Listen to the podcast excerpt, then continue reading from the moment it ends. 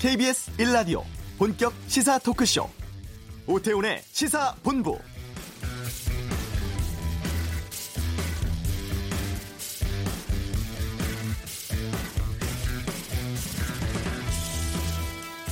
이번 6.13 지방선거에선 기본 7장, 많게는 8장의 용지에 투표를 해야 합니다. 이 광역단체장과 의원뿐 아니라 내가 낸 세금을 우리 동네 어디에 쓸지를 정하는 기초의원 선출직 공무원도 뽑아야 하기 때문이죠. 이번 선거에 대해서 국민들의 관심이 낮다고 합니다만 그동안 우리 동네 기초의원들이 내가 낸 세금으로 어디에 돈을 쓰고 어떤 일을 하고 있는지 아신다면 무관심으로 넘어가진 못하실 겁니다. 오태훈의 시사본부 잠시 후 이슈 코너에서 기초 의원들의 혈세 낭비에 대해서 낱낱이 알려드리겠습니다. 내외신 기자와 함께 한 주간의 국내 언론들이 다룬 뉴스를 분석해보는 시간도 준비되어 있고요. 대법원 재판 거래 논란에 대해서 서기호 전 판사 연결해 살펴보겠습니다. 또한 선수 트레이드를 통해서 뒷돈 챙기는 프로야구 구단 문제도 짚어보겠습니다. 다양한 시선과 깊이 있는 전문가의 분석을 통해서 나른한 금요일의 오후를 열어드리겠습니다. 오태훈의 시사본부 지금 시작합니다.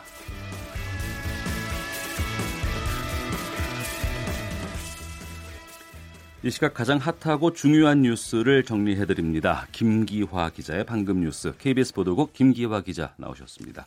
어서 오십시오. 안녕하세요. 어떤 소식 있습니까? 네, 일단 북미 정상회담 뉴스가 아주 쏟아졌는데요. 네. 일단 하나하나 짧게 짚어보겠습니다.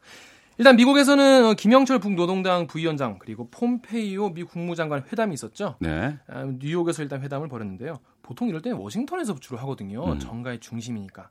근데 이번에는 일부러 좀 뉴욕으로 불렀다고 합니다. 왜냐하면 이 화려하잖아요. 뉴욕이 스카이라인도 막 있고 하니까 그 사진을 보면 아시겠지만 만찬 사진을 보면 이 폼페이오 국무장관이 딱 가리키면서 바깥에 보라고 이렇게 하는 게 있어요. 그래서 그걸 보여주면서 북한의 미래도 이렇게 될 수 있다. 이런 어. 거를 암시한 것이 아니냐 이런 얘기도 나왔습니다. 예. 이후로 회담이 오늘 어, 우리 시간으로 오늘 새벽 에 3시 반쯤에 어, 2시간 동안 진행됐습니다. 유엔의 북한 대표부 사무실이 또 있기 때문에 그런 역할들도 좀 있지 않을까 싶기도 맞습니다. 한데요. 근데 회담이 2시간 정도 진행됐다 그러면 좀 예상보단 짧은 거 아닌가요? 네, 그런 얘기가 많이 나오는데요. 이게 그래서 좋은 의미냐, 안 좋은 의미냐 이 해석이 분분한데 로이터 통신은 어, 미 국무부 관리의 말을 인용해서 회담이 잘 진행됐다라고 보도했습니다. 그래서 좋은 진전이 이루어져서 당초보다 좀 일찍 끝났다라고 전했습니다. 그 김정은 위원장 친서가 준비되어 있다고요. 맞습니다. 이제 서로 이제 편지를 주고받는 사이가 된 건데요. 김영철 부위원장 일행이 이제 금요일에 워싱턴 가거든요. 네. 그래서 그 길에 아, 김정은 위원장의 친서를 가져간다고 합니다. 아, 트럼프 대통령이 어, 로이터 통신과 인터뷰를 했는데 아, 본인은 친서의 내용을 고대하고 있다. 그 내용은 매우 긍정적일 것으로 생각한다라고 말했습니다. 또 트럼프 대통령은 또이 북미 정상회담 당초 12일 맞춰서 어, 열리길 바라고 있고 어, 실무회담이 잘 진행되고 있다 이렇게 밝혔습니다. 근데 그 정상회담, 북미 간의 정상회담이 한 번에 끝나지 않을 수도 있다 이런 뉴스 나오던데 이건 어떤 뜻입니까? 네, 이것도 의미가 좀 중요한데요. 어, 트럼프 대통령이 직접 말한 겁니다. 이한 번의 회담으로 끝날 게 아니라 두 번째, 세 번째 회담도 할 수 있다. 이렇게 말했어요. 이렇게 말한 건 처음인데요. 전문가들은 이게 나쁜 신호가 아니다라고 보고 있습니다. 왜냐하면 어, 한 번, 두 번, 세 번 보고서라도 반드시 성과를 내겠다 이런 의지의 표명이라고 볼 수 있거든요. 네. 그래서 어, 첫 정상회담에서는 핵미사일 폐기 반출, 어, 시설 폐쇄, 검증, 보상 이런 비핵화에 대한 큰 틀이 어, 합의가 되고요. 이후에 추가 회담에서는 어, 세부 방식과 뭐 이행 절차가 합의가 되지 않겠냐 이런 얘기가 나오고 있습니다. 음. 그 김영철 부위원장을 트럼프 대통령이 만날 거 아니겠습니까? 네 그렇습니다. 그 이후에 트윗으로 무슨 내용을 보낼지가 참 궁금해요. 정말 세기의 이목이 또 집중될 텐데 이제 기자들도 지금 계속 트위터 보고 있어요. 어. 왜냐하면 트럼프가 뭐라고 말할지를 모르니까 네. 이번에 그래서 친서를 읽고 또 김영철 만난 이후에 트럼프, 트럼프의 트윗이 굉장히 중요하겠다고 볼 수 있겠습니다. 예. 그리고 김정은 위원장은 비핵화 의지가 확고하다고 밝혔죠. 네, 어, 러시아의 세르게이 라브로프 어, 외무장관이 북을 지금 방문하지 않았습니까? 그 자리에서 북한 김정은 위원장이 한반도의 비핵화 의지가 변함없고 일관되고 확고하다라고 밝혔다고 합니다. 네, 노동신문 그리고 조선중앙TV가 보도한 겁니다. 오늘 그리고 남북 고위급 회담 열리고 있지 않습니까? 네, 그렇습니다. 지금 원래 지난달 16일에 하기로 했었잖아요. 예. 북한이 그때 일방적으로 취소했었는데 어, 지난번에 열린 두 번째 정상회담에서 날짜를 다시 어, 합의한 겁니다. 아, 오전 10시부터 판문점 남측 지역 평화의 집에서 시작됐는데 북, 북측 대표장 단장 리선권 조평화통일위원회 위원장이 어, 회담 시작 직전에 오늘 회담 어떻게 전망하냐라고 물어봤어요 기자들이. 아 질문도 받아요 이제? 질문. 근데 이 신기한 게 계속 기자단이랑 오픈해서 공개로 하자 이런 식으로 계속 북이 제안을 하고 있습니다. 아 북쪽에서? 예 그렇습니다. 네. 그래서 뭐라고 대답했는지 제가 워딩을 그대로 한번 읽어드리겠습니다. 예. 아, 기자들이 오늘 회담 어떻게 전망하십니까?라고 하니까 판문점 선언 이행을 위해서 회담을 하려고 왔는데 어떻게 될지는 뻔하지 않나. 음. 아주 잘 될 게 분명하지. 네. 기자 선생들은 잘 안 되길 바라오. 이렇게 얘기를 했다는 겁니다. 네. 굉장히 독특한 워딩이죠. 성대모사까지 하신 거예요, 지금? 조금 해봤는데 네. 어, 잘 모르겠습니다. 알겠습니다. 오늘 회담에서는 어떤 내용 논의됩니까? 일단 오늘 회담에서는 6.15 남북 공동 행사 이게 중점적으로 논의되는데요. 얼마 네. 안 남았잖아요. 아, 또 남북 공동 연락사무소 설치, 또 8.15 계기에서 이산가족 상봉 문제, 어, 체육회담, 또 군사 당국장 회담 같은 이 회담 일정을 논의할 예정입니다. 네. 그리고 6.13 지방선거 운동 본격적으로 시작됐죠? 네, 그렇습니다. 그래서 후보들에 대해서 잘 모르잖아요. 예. 그래서 우리 KBS 데이터 저널리즘 팀이 어, 분석을 한번 해봤습니다. 어, 일단 선거 후보자들의 평균 나이 53.7세고요. 네. 아, 그런데 정의당과 민중당 같은 이 원내 진보 정당 후보의 평균 나이는 40대로 어, 굉장히 낮은 것으로 나타났습니다. 더불어민주당은 평균보다 조금 낮고요. 어, 자유한국당은 다소 높았습니다. 어, 여성 후보자는 2,349명, 어, 전체의 25% 정도인데요. OECD 국가들의 여성 정치인 평균 비율이 28.8%거든요. 네. 약간 못 미치는 수준입니다. 이번 선거에 나서는 후보자들은 평균 재산이 6억 9,600여만 원인 것으로 나타났고요. 100억 원 이상 재산을 신고한 후보자가 15명으로 집계가 됐습니다. 또 463명이 부채가 자산보다 많은 마이너스를 신고했습니다. 네. 이 KBS 데이터 저널리즘 팀이 분석한 여러 가지 내용들은 저희가 다음 주에 한번 좀 자세하게 다뤄보도록 하겠습니다. 그리고 사법행정권 남용 논란과 관련해서 속보가 있습니까? 네, 안철상 법원 행정처장이죠. 아, 이분이 지금 사법행정권 남용 의혹의 특조단 단장인데요. 오늘 출근길에 기자를 또 만났습니다. 네. 기자를 만나서 앞으로 어떻게 할 거냐, 관련자 형사 조치 어떻게 할 거냐 하니까 네. 지난번 네. 조사 때는 조사 발표 때는 형사 뭐, 뭐 조치할 게 없다 이렇게 음. 얘기했었는데 오늘은 또 어, 법리 구성을 달리하거나 깊이 있게 검토하거나 새로운 사실이 추가되면 얼마든지 형사 조치할 수 있다라고 밝혔습니다. 그러니까 지난번과는 지금 뭐 조치 관련해서는 상황이 바뀐 거네요. 네, 그렇습니다. 원래 그때는 직권남용죄 해당 여부는 논란이 있고 그 밖의 사항은 뚜렷한 범죄 행위가 인정되지 않는다. 라고 밝혔는데요. 아무래도 지금 관련 여론이 음. 심상치 않지 않습니까? 그리고 이 현직 판사들이 지금 긴급 회의를 소집하는 등 반발이 많으니까 지금 형사처벌 가능성을 언급한 것으로 보인다고 밝혔습니다. 이 현직 판사들도 충격을 좀 많이 받은 것 같아요. 네, 맞습니다. 이 전국 법관 대표회의가 법원행정처 그 업무의용 컴퓨터에서 발견된 이른바 사법행정권 남용 문건 지난번에 말씀드렸죠. 예. 네, 그거 410개에 대해서 전체에 대한 원문 제출을 요구하기로 했습니다. 그 전국 법관 대표회의라고 하셨는데 네. 그 일선 법관들의 대표협의체입니까? 그렇습니다. 예, 각 지역에 있는 법관들마다 대표를 한 명씩 뽑아가지고요. 거의 모인 어떤 협회 같은 기능을 하는 건데요. 지난달 29일부터 3일 동안 어, 법관 대표 상대로 설문조사를 실시했는데 과반수 이상이 자료 제출 찬성해서요 공식 요청하기로 했습니다. 네. 경제 뉴스 쪽도 좀 살펴보겠습니다. 네. 통계청이 소비자 물가 동향 발표했죠. 그렇습니다. 농산물 가격이 1년 사이 9%나 올랐는데요. 특히 채소류 가격이 13.5%나 올라서요. 어, 지난 8월 이후에 가장 높았습니다. 특히 지금 감자 가격이 60% 이상 상승해서 엄청 많이 올랐고요. 무 45.4%, 고춧가루 46.3%, 쌀이 29.5% 올랐습니다. 지금 이렇게 감자 가격이 많이 올라서요. 지금 어, 감자탕집 사장님도 정말 힘드시다는 음. 어, 얘기를 많이 하더라고요. 네. 감자값이 거의 60% 가까이 상승했다는 거 가장 많이 올랐을 때는 두 배까지도 올랐었습니다. 예. 왜 이렇게 오른 겁니까? 이유가 수확 이 지난 겨울이 너무 추웠잖아요.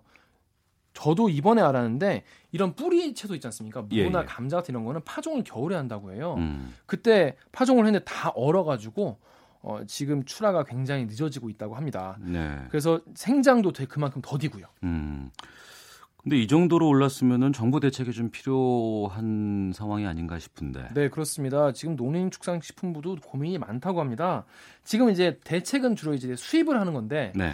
지금 뭐 추진해서 수입을 하면은 또 6월에 또 대량으로 또 출하가 된다고 해요. 또 감자랑 어. 이런 채소가. 그럼 또 값이 또 폭락할 수도 있지 않습니까? 그러면 예. 또 농민들이 또 엄청나게 피해를 보기 때문에 지금 이러지도 저러지도 못하고 있다고 합니다. 음. 한편 지금 국제유가 상승으로 어, 석유 가격도 6% 올랐습니다. 작년 12월 이후로 가장 높은 상승률입니다. 네. 다 오른 건 아닌 것 같고 하락한 것도 있죠. 네, 그렇습니다. 어, 축산물 가격은 8.1% 하락했고요. 전기, 수도, 가스 가격도 3.3% 내렸습니다. 전체 소비자 물가 지수 자- 지난해보다 1.5% 올라서요. 어, 여덟째 1%대 안정세를 보이고 있습니다. 네, 방금 뉴스 김기화 기자와 함께했습니다. 고맙습니다. 고맙습니다. 예, 이 시각 교통 상황 듣고 오겠습니다. 교통정보센터의 이승미 씨입니다. 네, 이 시각 교통 상황입니다. 점심시간이 되면서 정체가 많이 짧아졌습니다. 먼저 남해고속도로 순천 방향으로는 사고 때문에 밀리고 있는데요. 옥곡나들목을 조금 못 간 곳에서 화물차 관련 추돌 사고가 났습니다. 진월에서 옥곡 쪽으로 2km 구간 속도 내기 어려워졌고요. 부산 외곽순환고속도로 양방향 금정에서 1차로 막고 작업 중인데요. 진영 방향으로 여파가 있습니다. 금정 부근 2km 구간 정체되고 있고요. 중부 내륙고속도로 창원 방향으로도 작업으로 정체입니다. 괴산에서 장현터널 사이 2차로에서 작업을 하고 있고요. 괴산 일대 3km 구간 정체입니다.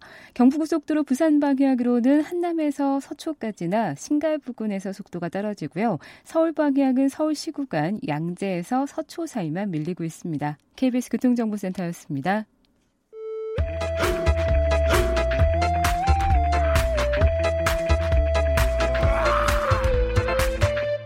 오태우래 시사 본부. 네, 나른한 금요일 오후 한 주간의 정가 이슈를 정리하는 주간 정가 이슈 시간입니다. 아, 오늘 첫 시간이죠. 이승원, 이종훈 두 시사평론가와 함께 말씀 나누도록 하겠습니다. 두 분 어서 오십시오. 네, 안녕하세요. 네, 안녕하세요. 예. 자, 북미 정상회담이 지난 이번 주 상당히 롤러코스터였는데 어떤 일들이 있었는지 좀 말씀해 주시겠습니까? 먼저 어, 이종훈 평론가께서 말씀- 말씀해 주시죠. 네, 많은 일이 있었죠. 네. 그런데 이 북한하고 미국이 이렇게 서로 그리워하고 있는지 몰랐습니다. 그리워해요? 예, 동시에 아주 세 곳에서 네. 뜨거운 미팅을 가졌죠. 우선 뭐 가장 뜨거웠다라고 볼 수 있는 것은 역시 이제 이 판문점 판문각에서 열린 그러니까 성김과 최선희 북한두 외무상 부성 간의 이제 의제 관련한 협상. 어, 그게 이제 초미의 관심사였죠. 네. 어, 그리고 이제 김창선과 헤이긴 간의 이 지금 싱가포르에서 진행이 예, 지금도 진행되고 있는 의전 관련한 음. 그런 협상이 있고요. 어, 그와 더불어서 지금 이제 최종 마무리 단계에서 아마 이제 이루어지는 어, 고위급 회담이라고 봐야 할 텐데 네. 어, 폼페이오 미국 국무장관과 이 김영철 북한 노동당 부위원장 간의 어, 지금 뉴욕 협상 음. 일단 이것도 마무리된 것 같긴 합니다. 네. 이승원 평론가께서는 그 오늘 새벽이었어요. 그 폼페이오 네. 국무장관이 이제 브리핑을 했는데 네. 이에 대해서 좀 정리를 해주세요. 네, 그 사실은 예, 폼페이오 국무장관이 어쨌든 김영철 통전부장을 어, 뉴욕에서 뭐 만찬 포함해서 두 번을 만났기 때문에 네. 조금 더 화끈한 기자회견을 기대하셨던 분들한테는 좀 실망감이 있는 그런 톤이었어요. 실망감? 네네. 그러니까 왜냐하면 이런 얘기가 있습니다. 물론 좋은 얘기도 굉장히 많고 뭐 비핵화 관련해 가지고 여러 가지 우리가 요구를 했고 네. 또 그쪽에서도 준비가 돼 있는 것 같다라고 얘- 얘기를 했지만 한편으로는 김정은 위원장의 과감한 리더십이 필요하다 이렇게 얘기를 하면서 뭔가 약간 좀 부족한 부분이 있음을 이제 시사하는 그런 어, 문장들이 좀 있었거든요. 그래서 네. 어, 아마 이게 이제 두 가지일 겁니다. 실제 이게 워낙 비핵화라는 것과 그리고 뭔가 안전보장, 그 음. 북한 체제 안전보장을 하는 거는 워낙 그 엄중한 일이기 때문에 쉽게 풀리지 않고 있는 마지막 고리가 있다라는 것을 시사할 수도 있고요. 한편으로는 이제 그런 거죠. 이 언론이나 이런 데서 기대감이 너무 높잖아요. 그렇죠. 그- 예, 그래서 예, 이제 예. 좀 기대치를 약간 좀 낮추기 위해서 약간 어. 그런 수사를 한 것이 아닌가라는 생각이 들고 아마 그 폼페이오 국장 같은 국무 국무장관 같은 경우는 또 트럼프의 캐릭터를 너무 잘 알고 있기 때문에 네. 뭔가 마침표를 찍는 역할은 트럼프가 해야지만 이제 본인이 그게 살잖아요. 음. 그래서 약간 이제 뒤에 빠져 있고 김영철이 트럼프를 만났을 때 트럼프가 뭔가 이제 화끈하게 한마디 할 수 있는 그런 좀 여지를 남겨뒀다. 이세 가지 정도로 생각을 해볼 수 있을 것 같습니다. 네. 이제 김영철 부위원장이 워싱턴으로 건너가서 트럼프를 이제 만나게 되지 않겠습니까? 네. 많은 언론들이 김영철 부위원장이 트럼프를 만나면 거의 한 7분 응선은 넘은 것이다. 이렇게 분석들을 많이 하고 있던데요. 어 그거보다 조금 더 구부? 나갈 것으로 이제 보고 구부까지 있죠. 봐도 예, 되겠습니까? 예, 네. 구부 이상이라고 봐야 되겠죠. 그러니까 예. 뭐 속된 말로 마지막으로 꼭지 딴다 이런 표현들 쓰잖아요. 아, 예. 예, 그러니까 그 단계만 이제 남겨놓고 거의 이제 협상이 마무리된 단계에서 음. 어, 이제 김영철 부위원장이 트럼프 대통령을 만날 것으로 예상이 되고 네. 만약에 사실은 여기까지 협상이 진행이 안 됐다면 저는 김영철 부위원장이 에, 갑자기 북한으로 되돌아갔을 수도 있다 음. 이렇게 생각을 합니다. 예. 그러니까 친선은 일단 목품에 이제 품고 있지만 에, 김정은 위원장이 이제 각별히 당부했겠죠. 음. 자 이거 갖고 가는데 마지막까지 해보고 잘 안 되면 되돌아와라. 아마 그랬을 가능성이 높지 않나 이렇게 생각을 하고 그런데 일단 뭐 친서를 전달하겠다라는 것으로 봐서는 그러니까 상당한 음, 협상 성과는 좀 있었던 것으로 어, 이렇게 지금 보입니다. 그런데 어, 그야말로 이제 이 정치 최고 리더들이 또 마지막으로 해야 될 결단이라는 게 또 있잖아요. 네, 네. 예, 조금 전에 이제 그것이 이제 어떻게 보면 이제 가장 극적인 효과를 노리는 음. 어, 그런 부분일 수도 있는데 어, 그래서 이제 그 부분만 남겨놓고 일단은 뭐 협상은 거의 마무리는 좀 된 것 같다. 어, 그래서 이제 그 폼페이오 장관도 어, 트, 어, 김정은 위원장의 과감한 결단이 필요하다라는 걸 강조한 것 같고 어, 그에 상응해서 어, 트럼프 대통령도 역시 과감한 결단을 내리겠다라고 하는 것을 시사한 거다.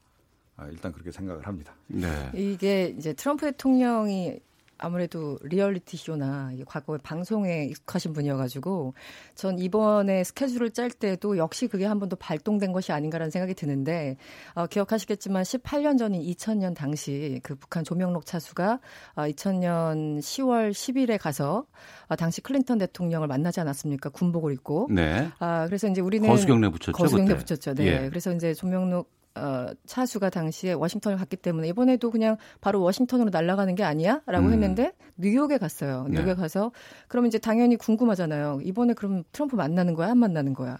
그런데 거기에 대해서 처음부터 밝히지 않았다라는 거죠. 그리고 심지어 폼페이오가 한 번 만날지 두 번 만날지 국무부가 처음에 스케줄을 확정해서 만, 그 기자들한테 알려주지 않았습니다. 네. 그러니까 이 스케줄을 처음부터 공개하지 않으면서 계속 집중도를 높이는 그런 음. 전략을 좀 짜고 있는 것 같아요. 그래서 영화 그 네. 무슨 예고할 때 커밍순을 몇 네, 번 네. 나오는 것 같아요. 그렇죠. 60초 뒤에 뭐, 네. 뭐 이런 것처럼. 그래서 이번에도 워싱턴에 가서 6월 1일 날 현지 시간으로 이제 친서를 전달한다는 거 아니겠습니까? 그래서 이런 것들 보면은 어떤 트럼프의 굉장히 좀 영리한 그런 기술들이 좀 보인다 이런 말씀도 드릴 수 있을 것 같아요. 그 네. 트럼프 대통령이 실제로 저 자주 사용했던 표현은 이번에 스테이 튠이죠. 음. 채널 고정. 네. 채널 딴 데 돌리시면 안 돼요. 어, 계속 저를 보세요. 그 얘기를 음. 지금 이제 한 거나 다름없고 어, 계속해서 이 저 협상 어, 과정에 과정도 그렇고 이 회담 개최 여부에 대해서도 네. 아직도 아, 사실은 두고 봐야 된다는 얘기를 계속 하고 있어요. 그러니까 네. 이 김영철 위원장하고 폼페이오 국무장관 회담이 이제 잘 성사가 이제 됐다라고 이 얘기를 하면서 어, 트럼프 대통령이 아, 그런데 이 북미 정상회담을 한 번에 그치는 게 아니고 어쩌면 뭐 몇 번 더 해야 될 수도 있, 다 음. 그러니까 두 차례 이상 뭐 세 차례 이렇게 할 수도 있다라고 이 얘기를 하면서도 제일 마지막에 붙인 얘기는 그런데 안 할 수도 있다. 예. 근데 폼페이오 장관도 요즘에는 그 트럼프 대통령의 화법을 그대로 쫓아가고 있어요. 아, 그러니까 에, 폼페이오 맛을 좀 본 것 같네요. 아 그거 같기도 하고 서로 뭐 같이 지내다 보면 또 닮아간다고. 예, 닮아간다고. 부분도 좀 있는 것 같고 예. 예 그리고 본인이 보기에는 어 저것도 괜찮은 방법 같은데 음. 뭐 이런 생각도 좀 들겠죠. 폼페이오 장관도 그러니까 조금 전에 이제 이 그, 기자회견 비슷하게 브리핑을 쭉 하는 과정에서도 제일 마지막에 딱 그 얘기를 또 하더라고요. 네. 아, 그런데 회담은 사실은 해봐야 한다. 음. 예. 그러니까 역시 이제 여지를 좀 남겨놓는 이게 그런데 다른 측면에서 보면 그러니까 관심 집중 차원에서 하는 발언이기도 하지만 협상 전략 차원에서도 하는 발언 같다. 네. 그러니까 우리가 여차하면 뭐좀 엎을 수도 있다. 이 얘기를 계속 지금 이제 북측에다가 아, 지금 시사를 하는 그런 게 아닌가 이렇게 생각을 합니다. 이 얘기로만 상당히 무슨 뭐 날밤을 새서 얘기할 수 있을 정도로 다양한 또 시각들도 많이 있을 것 그렇죠. 같고 기대도 많고 네. 합니다만 또 좀 어, 아무래도 지방선거가 또 코앞에 있기 때문에 또 그 이야기로 좀 넘어가도록 하겠습니다. 어, 6월 12일 정상회담 이후에 이제 바로 다음 날 6.13 지방선거가 치러져요. 네. 그리고 6월 8일 일주일 후면 이제 부재자 투표도 또 시작이 됩니다. 네. 헌데도 그 관심이라든가 분위기는 상당히 좀 안 나는 것 같은데 이승관 평론가께서 먼저 말씀해 주시죠. 네, 사실 정상회담이라는 너무나 빅 이슈, 날마다 새로운 뉴스가 터지는, 날마다도 아니죠. 하루에도 여러 번씩 기사가 또 이제 바뀌어지잖아요. 그래서 사람들의 주목도를 못 끌고 있는 것도 사실이고, 또 한편으로는 이제 소위 말하는 지금 뭐 선거를 앞두고 좀 조심스럽습니다만 일부 여론조사 같은 걸 따르면 너무 한쪽으로 좀 기울어 가는 추세라는 게 분명히 있기 때문에 아, 사람들이 약간 좀 뭐 뻔한 영화가 되지 않을까 이렇게 네. 해서 관심도가 높아지지 않는 거는 사실인데 이게 사실 좋은 현상은 아니죠. 왜냐면은 그렇죠. 그 지역 일꾼을 뽑는데 그 사람들이 도대체 뭐 했던 사람인지도 모르고 뭐 전과범인지도 모르고 이런 걸 다 샅샅이 좀 봐야 되는데 그런 흐름은 없는 것 같아요. 제 주변에 봐도. 네. 그래서 어쨌든 전반적인 그 흐름은 좀 조용하다 하지만 이제 어제 공식적으로 선거 운동 기간이 시작되지 않았습니까? 그래서 이 대, 그 각 당이 어딜 갔는지를 좀 살펴봤더니 네. 어 이제 좀 급한 곳 먼저 가잖아요. 아니면 네. 확실한 곳 먼저 가던가. 아 지금 추미애 대표 같은 경우는 중랑구를 먼저 갔어요. 어. 네, 근데 중랑 이쪽 보면은 지역구 의원은 모두 이제 민주당인데 유독 지방 선거에서는 단 한 명의 구청장도 배출하지 못했다고 해요. 그 지역이 중랑구청. 네. 예. 그래서 이제 추미애 대표가 먼저 가서 어 이제 우리가 예산을 제대로 국회의원들이 따오면 그래야지 구청장이 제대로 쓸 수 있다. 그러니까 우리를 찍어 달라 뭐 이런 음. 얘기를 했었고. 자유한국당 같은 경우는요, 충남 천안에 굉장히 몰두하고 있는 모습이에요. 그래서 네네. 지난 30일 날 거기서도 선거대책위원회 회의를 했는데 어제 또 천안을 찾았어요. 어. 대표들이. 그래서 홍준표 대표가 뭐 또 안희정 전 지사 얘기를 하면서 우리를 지지해달라 얘기를 했는데 이 어디 가는지 그 장소가 상당히 많은 메시지를 지금 전달하고 있는 그런 상황이죠. 네. 네. 이종훈 평론가께서는요? 예. 그러니까 뭐 원래 이 지방선거가 이제 뭐 총선이라든가 대선에 비해서는 국민적 관심사 관심에서 좀 떨어지는 좀 그런 경향이 없잖아 있죠. 4년 전 지난 네. 선거에서 투표율도 60%가 안 됐죠. 네. 그래서 어. 이제 뭐 50%대로 좀 떨어진 지 오래고요. 어, 그런 이제 부분에 더해서 이제 이번 같은 경우에 이제 조금 전에 말씀하셨듯이 이미 기울어진 운동장이라는 음. 이제 생각이 이제 좀 강하게 드는 그런 것도 있고요. 또 이게 아무래도 좀 이렇게 어, 정권의 임기 말 정도 가서 정권 심판론이 좀 뜨거워지고 이러면 국민들이 또 관심이 높아져요. 네. 그런데 이번 같은 경우에는 정권 심판론을 적극적으로 제기하기엔 너무 또 이른 단계란 말이죠. 네. 그러니까 이제 뭐 문재인 정부가 어찌됐건 어, 들어선 지 뭐 1년여 정도밖에 안 됐기 때문에 아직은 뭐 이렇게 심판론을 들이대기는 좀 이르다라는 이제 판단도 좀 있는 것 같아요. 그래서 음. 그러니까 어떻게 보면 이제 좀 뜨거워질 수 있는 여지가 조금 어, 떨어진다. 게다가 전 후보자들의 책임도 좀 크다라고 생각을 좀 하거든요. 네. 어, 그 후보자들 중에 그야말로 좀 이렇게 뜨거운 쟁점을 좀 몰고 올 만한 분들이 좀 있어야 되는데. 그러니까 그야말로 어, 스타가 없다? 예, 뭐 대선 주자급들이라고는 말은 하는데 네. 어, 실제로 그렇게 이슈를 만들어내고 있느냐, 못 만들어내고 있다는 거죠. 그러다 보니까 뭐 어, 욕설 같은 것이 오히려 관심을 끄는 음. 뭐 이런 상황이 지금 돼버렸다. 그래서 어, 저는 그 특히 야권의 어, 후, 후보자들 중에서 어, 이렇게 좀 뭔가 이렇게 이슈몰이를 할 만한 인물이 없는 것 음. 이것도 지금 결정적인 변수가 아닌가 이렇게 생각을 합니다. 과거에는 사실은 서울시장 후보들 중에는 보면 뭐 야권에서 꽤나 이제 그좀 어, 무게감 있는 분들이 나와서 음. 네. 이게 좀 뜨거워지곤 했는데요. 네. 그 안철수 후보 같은 경우에 뭐 그런 걸 기대할 만한데 아직까지 그렇게 큰 이슈가 없잖아요. 음. 스스로 만들어낸 이슈가 없다는 거죠. 그러니까 서울시장 후보 같은 경우에는 뭐 1위가 누가 될 것이냐에 대한 궁금증보다도 네. 2, 3위 간의 단일화가 될 것인가에 대한 여러 가지 추측들이 많이 나오는데 네. 두 분께서는 어떻다고 전망하세요? 일단 저 같은 경우는 이제 안철수 전 대표 같은 경우는 보통 우리가 과거의 어떤 패턴을 본다면 대선에서 패배를 하게 되면 약간 그 최전선에서 좀 물러나서 약간 좀 휴지기를 갖다가 나중에 한 뭐 6개월 1년 뒤에 누가 불러주면 어쩔 수 없이 나오는 마지못해 네. 나오는 그런 패턴들이 일반적이었는데 이번에 대선 끝나고는 모든 주자들이 다 나왔잖아요. 사실 네. 뭐 유승민 대표, 뭐 안철수 전 대표 등등. 어 그리고 나서 또 당도 새로 또 만들고 그러면서 서울시장까지 나갔단 말입니다. 네. 그렇다면은 이게 굉장히 본인한테는 정치적으로 그 뭐 위기기도 하지만 또 기회라고 생각을 해서 했을 텐데 그렇다면은 안철수 전 후보가 누리, 지금 후보가 누리는 건 노리는 건 뭘까? 아, 1위까지 못할지언정 굉장히 유의미한 2위 정도를 생각하고 하는 것은 아닌가라고 생각을 했었는데 지금 사실 그렇게 어, 여론조사 결과는 그 가능성이 높진 않고요. 네. 근데 저는 어쨌든 2, 3위 간에 요즘 뭐 단일화 얘기를 하고는 있는데 음. 뭐 명분이나 실리상 굉장히 좀 어려운 상황이 아닌가 저는 그렇게 예상을 하고 있습니다. 네. 네. 그 약간 이제 김이 빠져버렸잖아요. 그러니까 사실은 이제 후보 단일화를 하려면 이제 1차 그 어, 마지노선이 있었지 않습니까? 투표용지 인쇄 전. 인쇄는 지금 끝났어요. 예, 그 투표용지 인쇄 전에 사실은 이제 단일화 협상이 좀 진행되면서 서로 뭐 약간 실갱이도 벌이고 뭐 어, 그야말로 이 북미 관계처럼 약간 좀 이렇게 중간에 밀당. 취소하기도 하고 뭐 이러면서 이제 어떻게 보면 이제 그 판으로 이제 국민들의 관심을 다 유도하는 이런 것 이제 흥행 약간의 흥행몰이 전략 같은 게 이제 필요했는데 그런 거 없었단 말이에요. 네. 예, 힘겨루기를 나름 하셨는지 모르겠는데 국민들이 보기에는 뭐 제대로 뭘 하겠다는 얘기인지 아닌지 좀 알기 힘든 그런 부분이 좀 있었는데 그 상황이 지금까지 계속 이어지고 있다는 거예요. 그러면서 알겠습니다. 서로 예. 어, 네가 먼저 그러니까 네가 하와이 가라라고 계속 얘기만 하고 있으니까 오히려 지금은 국민들도 좀 관심이 많이 떨어져 있는 상황이다. 단일화 예. 자체에 대해서도 이렇게 생각합니다. 좀 미시적인 좀 기초 의원 쪽으로 상황을 좀 전개해서 좀 말씀을 나눌까 싶은데요. 그 전에 잠깐 헤드라인 뉴스 듣고 계속 말씀을 이어가도록 하겠습니다. 마이크 폼페이오 미국 국무장관이 북미 정상회담이 올바른 방향으로 가고 있다고 확신한다고 말했습니다. 양승태 전 대법원장이 재임 시절 일어난 법원 행정처의 재판 거래 논란과 관련해 오늘 오후 2시 공식 입장을 밝힙니다. 전국 법관 대표회의가 법원행정처 업무용 컴퓨터에서 발견된 이른바 사법행정권 남용 문건 410개 전체에 대한 원문 제출을 요구하기로 했습니다.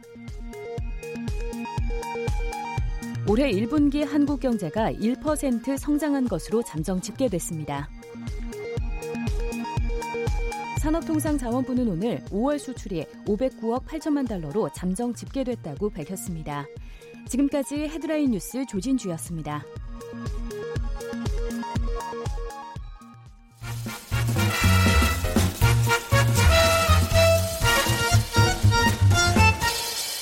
오태훈의 시사 본부. 네, 이승원 시사평론가, 이정훈 시사평론가 두 분과 함께 여러 가지 지금 선거 관련된 이야기를 좀 나누고 있습니다. 그 서울시 의원들과 관련된 내용들의 회식비 이게 중앙일보에서 기초의원들이 자주 다니는 맛집을 소개했다는 내용이 있던데 이게 무슨 말인지 어느 분께서 말씀해 주시겠어요? 네, 그 이승원 씨께서 네, 예. 제- 이승원입니다. 네. 맛집을 굉장히 열심히 다니셨어요. 음, 그래서 예를 들어 강남구 같은 경우는요. 네.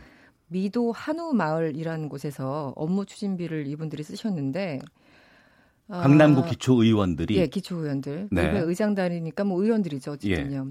여기서 1,300만 원 넘게 썼어요. 어, 그 얼마나 먹으면 이런 가격이 나오는지 모르겠는데 몇 명이서인가요? 그 지금 몇 명이 가셨는지 모르겠는데 이게 뭐 의장단이 업무 추진비 카드를 쓸 적에는 전체가 네. 다갈 때도 있고 일부만 갈 때도 있고 또 음. 회의 참석자들만 갈 때도 있고 등등 뭐 다양한데 보통 뭐 강동구 같은 경우도 뭐 강천 참숯 민물 장어 구체적인 상황은 조금 좀 아, 한두 개는 땡땡이나 삐삐 정도로 해주시면 아, 좋을 것 삐삐, 아, 같아요. 필요하군요. 예. 그러니까 뭐 곱창집이나 뭐 한우집이나 민물장어나 하여튼 비싼 집에 음. 가서 그러니까 동네에서 맛있다고 하는 집에 가서 어뭐 최소한 몇백 단위 그리고 뭐 몇천 단위로 쓰셔가지고 참 여기서 무슨 그 의정 활동을 하셨는지 뭐 국민들은 좀 궁금하죠. 네. 아니 이제 이번에 이제 그 사실은 업무 추진비를 이제 예산을 어디다 썼는지를 이제 공개를 쭉 한 과정에서 어, 그 내용의 이제 내역을 보니까 이제 식당들이 나오는 거죠. 그러니까 서울시의 기초 의원들의 업무 추진비를 분석한 네, 거군요. 그러니까 서울시뿐만 아니고 이제 다른 이제 기초 지자체도 이제 다 이렇게 아, 쭉 예. 분석을 해놓은 그 그러니까 어떻게 보면 좀 특별한 사이트를 따로 열은 거죠. 음. 아마 이제 이번에 지방선거도 있고 하니까 어, 이제 유권자들이 이런 것도 좀 보시라고 이제 소개를 한 것 같고 그 내용을 보게 되면 조금 전에 이제 뭐 몇몇 이제 식당들 말씀을 하셨는데 의외로 그 알고 보니 우리 민족이 많더라고요. 음. 예, 장어집도 있지만 네. 뭐 하여튼 저 일식집도 있고 어. 뭐 상당수 식당들은 이제 주로 뭐 이렇게 아무래도 고기 구워 먹는 집들 예, 예. 이런 집들도 있고 뭐 어. 이제 이런 식인데 어, 그런데 사실은 이제 좀 그 유권자들이 보기에는 과도하게 이 좀 식대로 지금 비용을 지출한 거 아닌가라는 생각을 좀 하게 한다는 거죠. 어. 조금 전에 이제 그, 그, 한 경우를 말씀하셨습니다만 동작구 같은 경우에는 특정 식당에서 어, 업무 추진비를 무려 3,544만 원을 썼습니다. 3천만 원이 넘게 쓴 예, 거예요. 그렇습니다. 한 해. 예. 어. 자, 그러다 보니까 아, 도대체 어떤 집들이길래 이렇게 예, 예, 많이들 썼을까? 어, 그래서 중앙일보가 아마도 추가 조사를 좀 해본 것 같아요. 예. 그랬더니 어, 알고 보니 맛집들이더라.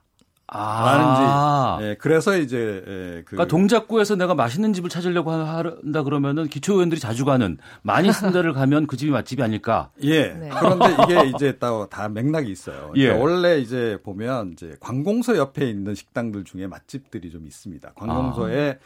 그 특히 구청의 공무원들이 자주 가는 집, 음. 뭐 이런 집은 그, 그 나름은 이제 검증이 됐다. 그렇죠. 네, 기본 네. 이상 하는 곳이죠. 저 같은 네. 경우에도 어디 지방에 여행 가거나 하면요. 그 관공서 옆에 가서 그 관공서에 가서 물어봅니다. 네네. 여기 직원들이 자주 가는 식당 어딘가요? 어. 그러면 거의 그 이분들이 딱 소개한 집 가면 네네. 예, 어, 적어도 어, 최소한 그 실패는 안 한다. 어. 이게 제 경험인데 예, 그래서 원래 이 공무원들이 이제 많이 이용하는 식당들들 의원들도 이용한 것 같아요. 대체로 음. 가보면 뭐 구의회나 뭐 이런 데 같은 경우에는 구청하고 같이 붙어 있잖아요. 네네. 자 그러니까 이제 구청 공무원들이 자주 가는 집들을 어, 직원들이 이제 어, 의원님들 어, 처음 이제 빠지 달고 오면 아 이런 데가 좋습니다 소개하고 뭐 주로 이제 그쪽에 가서 이제 어, 이제 회식들을 하고 뭐 이제 이런 것 같아요. 주로 아무래도 제가 보기에는 회의 끝난 뒤에 음. 저녁 식사하면서 뭐 간단하게 술 한잔 하고 이런 자리로 이제 주로 이제 이쪽을 활용한 것 같고 대체로 보면 물론 맛집이기도 하지만 그러니까 약간 좀 이렇게 단체 회식도 가능한 공간적인 그런 그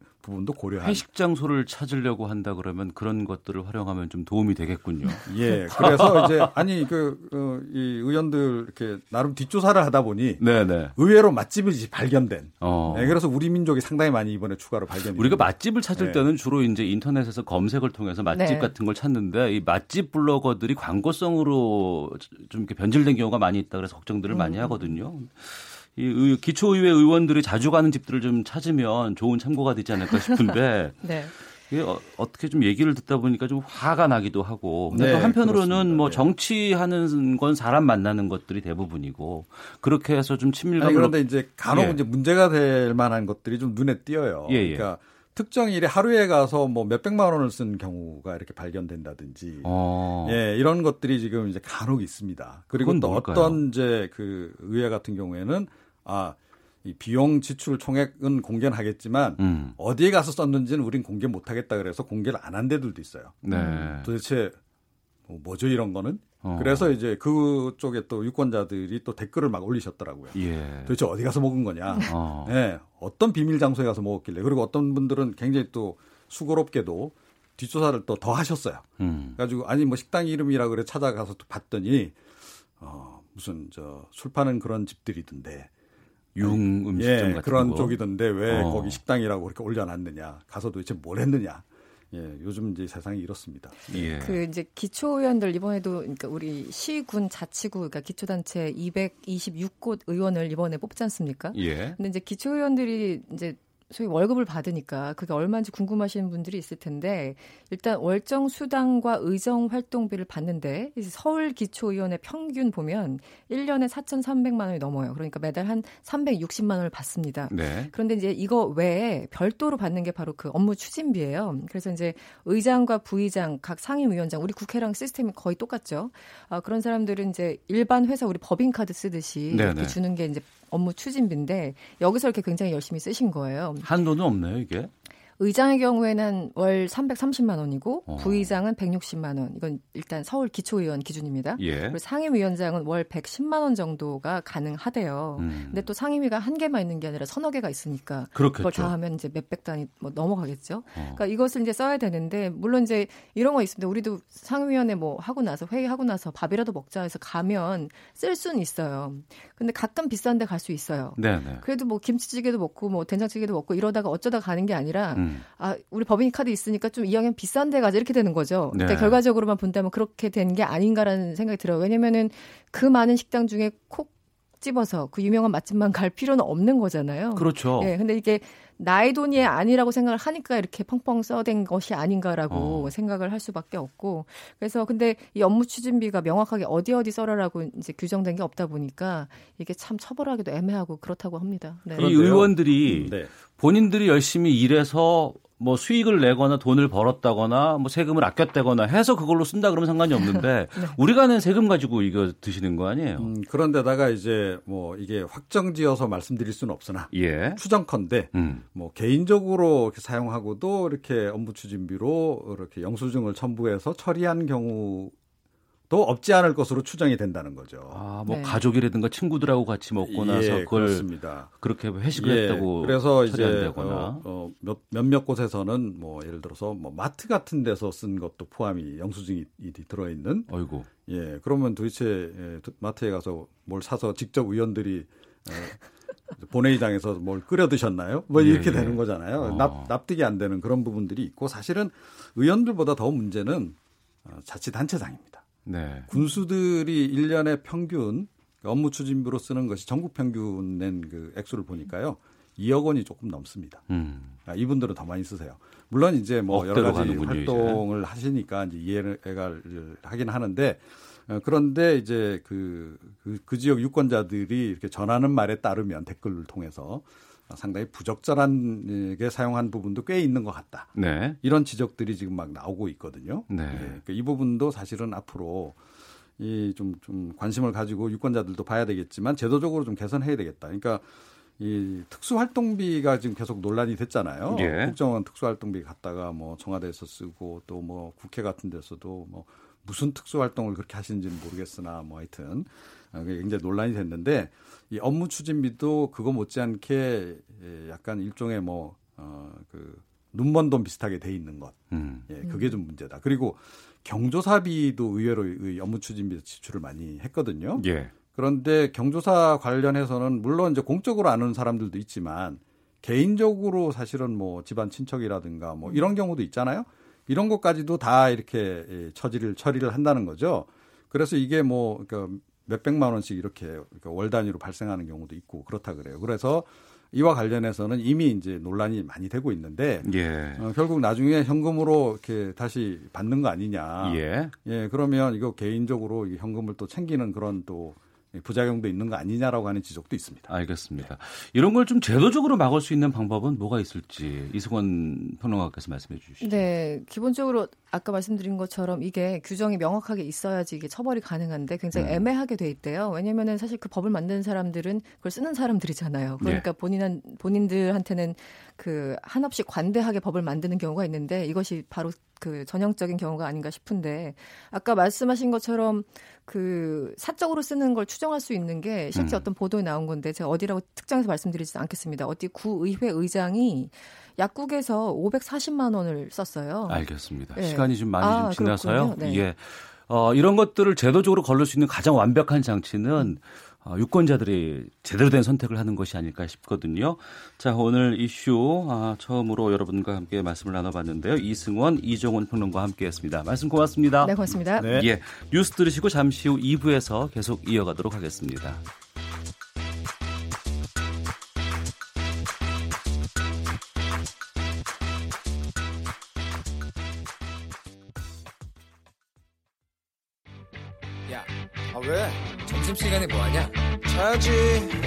야, 그러지 말고 이거 한번 들어봐. 아, 뭔데? 지금 당장 라디오를 켜봐.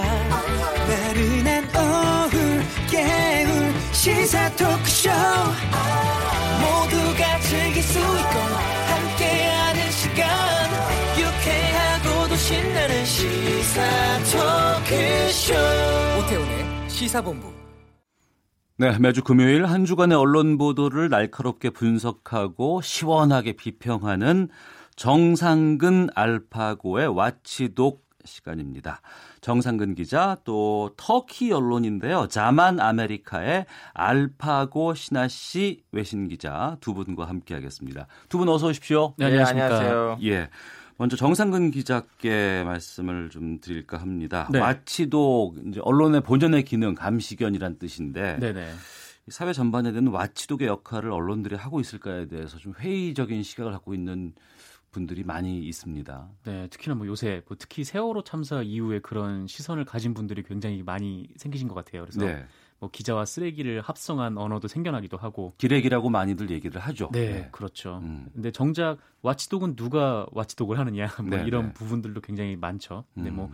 언론에서는 서로 그렇게 뭐 상호 비평 같은 걸 잘 안 하니까 네. 좀 이런 프로그램이 꼭 필요한 것 같다라는 생각이 듭니다. 요즘 추천수가 많은 댓글들, 기사의 댓글들을 보면 그 기사를 일반 시청자들이 아니면 청취자들이 분석하고 네. 또 거기에 대해서 평을 달고 이렇게 기사를 써야 된다 이런 건 왜 안 챙겼냐 라고 해놓는 댓글들 많이 있거든요. 그만큼 네, 맞아요. 눈높이가 높아진 것 같아요. 네, 이제 뉴스를 그냥 액면 그대로 받아들이기보다는 뭐 각자 청취자분들이 뭐 독자분들의 해석을 해서 뭐 스스로의 이제 뉴스를 재구성하는 그런 분들이 많이 계신 것 같더라고요. 예.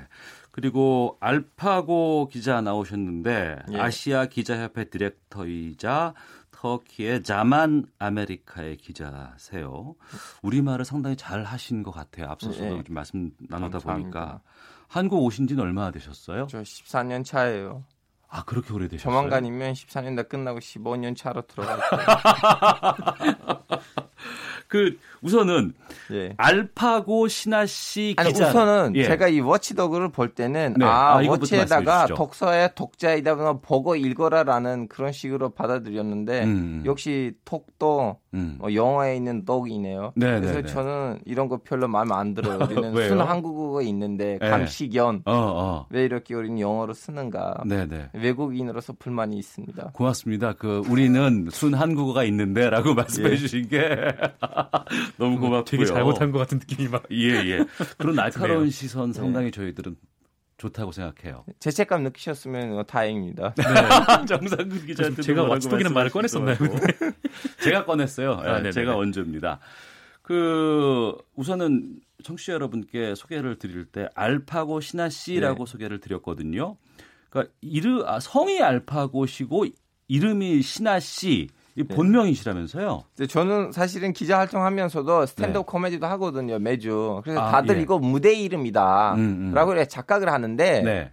진짜 이름은 알파고예요. 어. 그리고 또 이런 얘기를 하면 사람들이 아 무슨 부모가 자기 자식한테 이런 로봇 이름을 주었는가 하는데 예. 아, 미안하지만 제가 먼저 출시했거든요. 어, 그러니까 알파고가 인공지능 이제 이름인데 예. 그것이 나오기 전부터 원래 그냥 이름이 알파고였어요. 알파고였었고. 예, 예. 어. 그리고 더 기분 나쁜 건 뭐냐면 저 원래 이름이 신하씨 성이 알파고인데 예, 예. 사람들 그 신하씨 그, 그 글자 그 쌍쇼씨를 보고 예, 예. 너 이름 어디까지냐 어. 그럼 어떻게 불러야 되냐 신하 씨라고 해야 되냐 신하라고 해야 되냐 어. 저도 그거 너무 귀찮으니까 음. 알파고라고 불러라 제 이름 알파고다 했거든요 성이 네. 알파고인데 막상 또 10년 지나가니까 또 어디서 뭐 구글이 나한테 허락을 받지 않고서 제 이름을 로봇에다가 지우니까 또 이렇게 골치 아픈 일들 아재 네. 개그 테러 사건들 많이 일어났습니다. 어, 저희가 그 나라의 언어를 잘한다라는 걸 평가할 때는 그 나라의 언어로 유머를 할 수 있는가가 상당히 바로미터가 될 수 있는데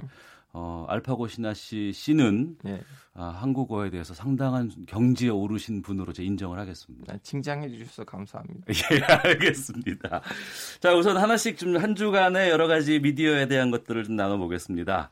아, 지난 29일이었습니다. 김의겸 청와대 대변인이 논평을 통해서 조선일보와 TV조선 보도를 구체적으로 거론을 하면서 이것이 좀 문제가 많다는 어, 얘기를 했는데 해당 언론사 그 쪽에 그 보도를 좀 분석을 좀 해보겠습니다. 청와대가 왜 굳이 조선일보에 이런 기사에 경고까지 한 것인지 좀 말씀해 주세요. 네, 그 조선 미디어 그룹 전체를 놓고 이제 경고를 날렸는데 왜냐면은 조선일보도 있고 네. TV조선도 있고 예. 기사가 이렇게 나눠져 있기 때문이에요. 그래서 총 세 개 정도의 오보, 그러니까 청와대는 오보라고 주장하는 세 개 정도의 기사가 있는데 일단 첫 번째는 그 TV조선에서 19일자에 보도가 됐던 이 풍계리 핵실험장 폐기 관련 오보예요. 네. 그때 외신 취재진들이 음. 그러니까 북한으로 들어갈 때 비자 수수료로만 1만 달러를 요구받았다. 그러니까 네. 북한이 이렇게 요구를 했다. 비자 수수료만 한 천만 원 정도고 그 종합적으로 다 아마 한 3천만 원 정도 든다. 그걸 요구를 했다라는 건데 어, 이거는 금방 오보로 드러났죠. 왜냐면은 들어가는 기자들한테 물어보면 은 금방 알 수 있는 거잖아요. 아, 네, 네. 네, 근데 들어가는 기자들이 우리는 그 돈을 낸 적이 없고 뭐 음. 1만 달러는 뭐야라고 대답을 해서 이게 이제 오보라고 밝혀진 상황이죠. 어, 하지만 이 TV조선은 이것이 오보가 아니다라고 계속 주장을 하고 있는 지금까지도. 네네. 그래서 네. 기사도 내리지 않고 있고요. 어, 두 번째 오보는 이 푸- 북한이 이 풍계리 핵실험장 갱도를 폭파하지 않고 연막탄만 피웠다라는 음. 오보가 나왔었어요. 근데 요거는 24일에 그 TV조선 인터넷판에 올라온 기사인데 어, 트럼프 미국 대통령이 북미 정상회담을 취소한 직후에 이 기사를 속보를 내보냈거든요. 인터넷에 제목만 들어가 있는 기사였는데 어, 요거는 오보임을 인정했습니다. 그리고 한 10몇 분 만에 빠르게 삭제를 했고요. 네. 이 다음 날 오전에 사과까지 했는데 이 사과 내용은 어, 온라인 뉴스팀의 착오로 음. 노출한 것이다 라고 했는데 이거를 뭐 그냥 컴퓨터가 기사를 쓰진 않았을 거 아니에요. 그렇겠죠. 근데 노출을 한 건 실수일 수 있는데 네. 이 관건은 이 기사를 그럼 왜 썼냐라는 어. 부분인데 거기에 대해서는 해명을 하지 않고 있는 상황이죠. 어, 그리고 세 번째는 조선일보 28일자 3면인데 이 한미 정상회담 끝난 날 국정원 팀이 평양으로 달려갔다. 그러니까 한미 정상회담이 끝나고 그 한국의 국정원에서 평양에 가서 이 정상회담과 관련된 얘기를 나누었다라는 기사였는데 이게 이제 복수의 외교 소식통이라는 취재원을 통해서 네, 보도가 된 거였습니다. 네. 그런데 청와대에서 이를 부인을 했어요. 음. 그러니까 게다가 이제 뭐 이게 어떤 의미를 가지고 있냐면 이거는 자칫 미국에게 그러니까 한국이 상의 없이 한국 정부가 움직이고 있다라는 인상을 줄 수 있다라는 문제점이 있는데 어쨌든 청와대에서는 이거를 사실 무근이라고 반박을 했고 그리고 조선일보는 역시 이에 대해서는 오보를 인정하지 않고 있는 상황입니다. 네. 그래서 총 세 개 중에 두 개는 오보를 인정하지 않고 있고 하나만 오보를 인정한 셈이죠. 네. 그 알파고 기자가 보시기에는 이 조선일보의 보도와 관련해서 또 보도를 냈고 또 뭐 한두 개는 뭐 삭제를 하는 경우도 네. 있었고 또 이제 대통령과 관련된 대통령실 쪽에서는 여기에 대해서 문제를 제기를 하고 이런 일련의 사태를 어떻게 보셔요? 왜냐면 일단은 저는 그 문재인 정권이 들어오면서 와, 그 정화대하고 조선일보 사이에는 이런 일이 언젠가 벌어질 건지 저 이미 예상하고 있었어요. 예상까지 하셨어요? 예, 왜냐하면 그거는 그 조선일보가 일부러 문재인 대통령을 짜증나게 만들 거다라는 그런 생각 때문이 아니고요. 예. 그 조선일보의 그 북한이랑 관련된 기사들을 쓸 때 그 소식통들은 음. 주로 좀 약간 에, 달북 민들이거나 아니면 그쪽에 대해서 너무나 그 병량된 생각을 가진 사람들을 가지고 소식들 봤거든요. 아, 일부러 예, 그런 예. 기사들을 쓴 것보다는 네네. 소스가 그쪽이에요. 그러다 음. 보니까 언젠가 그 문재인 대통령 문 정부의 북한 정책이란 부딪힐 만한 기사들 나올 거라는 거 저 알고 있었어. 근데 이번 사건들을 보면 네. 아 이거는 뭐 정화대가 잘못한 거 아닌가 하면서도 아 이것도 조선일보 잘못한 거 아닌 이렇게 두, 개, 두 가지의 사건이 있거든요. 일단은 그 기자들이 부인을 하, 하고 끝까지 조선일보가 아니야 일반 달러 받았다고 하면 이거 진짜 큰 문제고 네. 뭐 기자들이 그런 거짓말 한 건지 아니면 거짓말하지 않는다면 왜 끝까지 이렇게 그 불만을 한 건지 모르겠지만 그냥 마지막 그 국정원 기사는 진짜로 그런 일이 있었다. 음. 근데 정화대는 그 정부로서 그 외교를 위해서 이거는 그런 뭐지 그 무근이다 이런 이- 우리는 그렇게 하지 않았다라고 끝까지 이렇게 주장을 한다면 전 조선일보가 그 기사를 잘 썼다고 생각해요. 왜냐하면 미디어는 네. 그 나라의 외교적인 뭐뭐뭐 그런 그런 이익을 따지지 않고 국민을 위해서 알 권리를 그 가지고 무슨 일이라든가 다 밝혀야 되거든요. 네네. 물론 물론 정부 입장에서는 그런 일이 있는데 조선일보를 통해서 밝혀졌다면 음. 기분 나쁜 일이긴 하지만 그걸 가지고 뭐 언론한테 뭐라고 할 수가 없어요. 네. 그래서 이번 사건은 진짜 신기해요. 그 한 면으로 보면 아 이거는 조, 조선일보가 잘못한 거 아닌가. 이쪽으로도 보면 아 이- 이거는 좀 약간 정부가 이렇게 쓸데없이 끼어 들어가는 거 아니냐라는 생각이 들어요. 하나의 뉴스, 하나의 사건을 보는 시각에 따라서 그 뉴스의 그 어떤 시각이 좀 달라질 수 있고요. 그리고 두 번째로는 다만 그 근거에는 편협되더라도 사실에 입각한 근거가 되는 것이 맞다고 보는데 일부에서는 특히 이제 뭐 방금 알파고 기자도 말씀하셨지만 어, 현 지금 정부와 조선일보 간에 약간은 뭐 차이가 있을 수 있다고 예상까지 하셨다고 하는데 또 일부에서는 좀 이것이 좀 남다른 좀 어떤 속내가 있다 뭐 이런 얘기들도 좀 얘기도 하기도 하는데 어떻게 보시는지요, 정상근 기자께서. 뭐 조선일보와 청와대 이쪽 관련된 아니 북한 관련된 여러 가지 선뭐 이렇게 보수 쪽에서 네. 좀 이렇게 보수를 대표하는 신문일 경우에 북한을 지금까지는 어떻게 평소에 좀 바라왔었고 네. 이런 것들에 대한 속내들이 좀 담긴 것이 아닌가라는 또 얘기들도 있더군요. 그 조선일보의 그 북한을 대하는 시선은 뭐 분명하죠. 그게 이제 문재인 정부의 대북 정책과는 충돌하는 부분도 이제 충분히 있어요. 그러니까 예. 지속적으로 뭐 남북 평화 모드 뭐 대화 국면에 접어들어서도 음. 뭐 계속해서 북한은 핵무기를 쉽게 포기하지 않을 것이다. 뭐 이런 논조로 계속 흘러왔던 게 조선일보의 보도 논조였거든요. 네. 뭐 그런 상황에서 뭐 어제 그 알파고 뭐 기자님께서 뭐 어제 그 그러니까 국정원이 뭐 평양에 갔다고 해도 뭐 청- 청와대는 뭐 부인할 수도 있다. 뭐 이렇게 뭐 얘기는 했지만 만약에 그렇지 않다라고 하면은 음. 이게 그 오보가 심각한 문제가 될 수 있는 거거든요. 왜냐하면 네. 외교적 마찰까지 불러일으킬 수 있는 부분이니까요. 네, 하여튼 뭐 그런 점에서 좀 뭐 양측 청와대에서 그렇게 조선일보에 대해서 비판을 가한 것 같고 이 조선일보는 거기에 대해서 그좀 이례적인 일이다라는 논평을 다시 또 발표하게 된 거죠. 네. 터키라든가 해외에서 그 대통령실이 언론사에 뭐 경고한다거나 시정 조치를 요구한다거나 이런 일들이 좀 있습니까? 이런 일 더 심각한 일들이 있죠. 우리나라에서 대통령 직접 전화해서 예. 야 이런 기사 어떻게 했어? 터키에서요? 예, 이거는 이제 그 넉지 파일로 다 나왔는데 네, 네. 대통령한테 물어서 왜 이게 대통령 왜 이렇게 감시를 그 이렇게 개입을 하셨냐. 음. 대통령도 그 기자회견 때는 그딴 식으로 기사를 쓰면 이 정도로 개입은 아무것도 아니야 이런 식으로 해명을 했어요. 네, 네. 그래서 저는 이 정도의 그 정화대의 경우는 음. 뭐 뭐 민주주의 법주주의 국가에서는 이 정도는 아무것도 아닌가라는 네. 생각으로 그 그냥 너무 부드럽게 받아들였어요 저는. 어. 그러니까 뭐 그런 경우도 있겠지만 뭐 오보라든가 가짜 뉴스 문제도 요즘 심각하거든요. 어, 뭐 해외에서도 이런 오 가짜 뉴스 관련해서는 어떻게 대응하는지가 또 궁금해요. 그다음에 이제 제, 특히 이건 중동에서 큰 문제이거든요. 그 가짜 뉴스를 통해서 거의 전쟁까지 일어나거든요. 네, 네. 아, 그또 종교적인 문제가 또 있기 때문에. 예, 예, 그 정교적인 거 있고 정파적인 거 있고 그리고 같은 종교와 종파 내에서도 또 이렇게 작은 파들이 있고 등등 하다 보니까 이게 가짜 뉴스들 때문에 이상한 일들이 벌어지니까 음. 특히 최근에 와서 시민 단체들이 그 가짜 뉴스 다 SNS를 통해서 돌잖아요. 네, 네. 페북이랑 페이스북이랑 손을 잡아서 그 예를 들면 누가 기사를 올릴 때 밑에다가 그 버튼이 생겼어. 이거는 가짜 뉴스니 아니냐 아, 클릭하시면 평가할 수 있도록. 아니 아니 평가하는 거 아니고 그 네. 페북이 자발적으로 그걸 그 조사를 해서 5분 안에는 다시 이렇게 알림을 떠요. 이 기사는 가짜 뉴스였습니다. 음. 그래서 이런 점 약간 가짜 뉴스를 없애자는 시민 단체들의 움직임이 있어요. 왜냐하면 정부도 마찬가지고 네. 정부랑 싸우는 야당적도 마찬가지인데 음. 가, 가짜 뉴스를 자발적으로 만들어요. 네. 그러다 보니까 국민이 진짜 뭐라고 해야 되나 뭐가 진실인지 뭐가 거짓인지를 알지 못해요. 음. 그 청와대 이번 논평과 관련해서 조선일보 쪽에서의 반응도 좀 살펴봐야 될 것 같은데 네. 뭐 이례적인 일이다. 뭐 한 일단 한 수 접었다고 봐야 하는 건지요? 뭐 접었다라고 보기에는 좀 그렇지 않은 것 같습니다. 일단 어. 청와대가 비판한 게 어떻게 비판했냐면은 예. 기사를 건건이 거론하면서 비판했거든요. 예, 예, 예. 1만 달러 오보는 뭐 이래서 문제야. 음. 뭐, 뭐 풍계리 그런 뭐 폭파 대신 연막탄 뭐 그거는 이래서 문제야라고 비판했기 때문에 이에 대한 TV조선의 반응도 일종의 건건이 나온 상황이에요. 네. 뭐 일단 1만 달러는 뭐 우리는 오보가 아니다. 뭐 음. 이거는 녹취록다, 이 녹취록과 이메일이 있다. 뭐 이렇게 주장을 한 거고.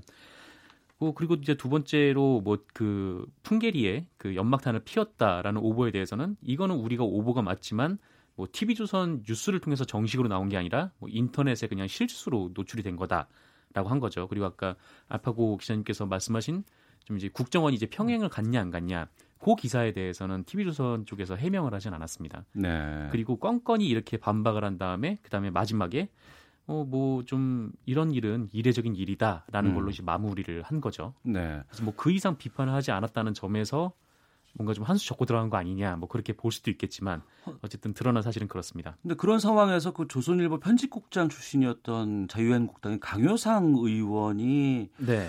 조선일보 뭐 누구를 뭐 파면해야 된다 뭐 이렇게까지 강하게 얘기를 했어요. 네, 양상훈 주필이었는데 네. 이 양상훈 주필의 칼럼이 뭐, 뭐 어쨌든 뭐 비핵화 과정에서 우리가 음. 뭐 속아 넘어가는 걸 수도 있지만 어쨌든 그 과정에서 뭐 미국에서 뭐 이렇게 북한에 들어가 핵사찰을 하고 그 과정에서 쭉 보면 결국은 뭐 우리가 승리할 수도 있다, 뭐 이런 북한이 핵을 포기할 수도 있다 이런 식의 노, 칼럼을 썼거든요. 네. 근데 여기에 대해서 이제 강효상 전 조선일보 편집국장 현재는 음.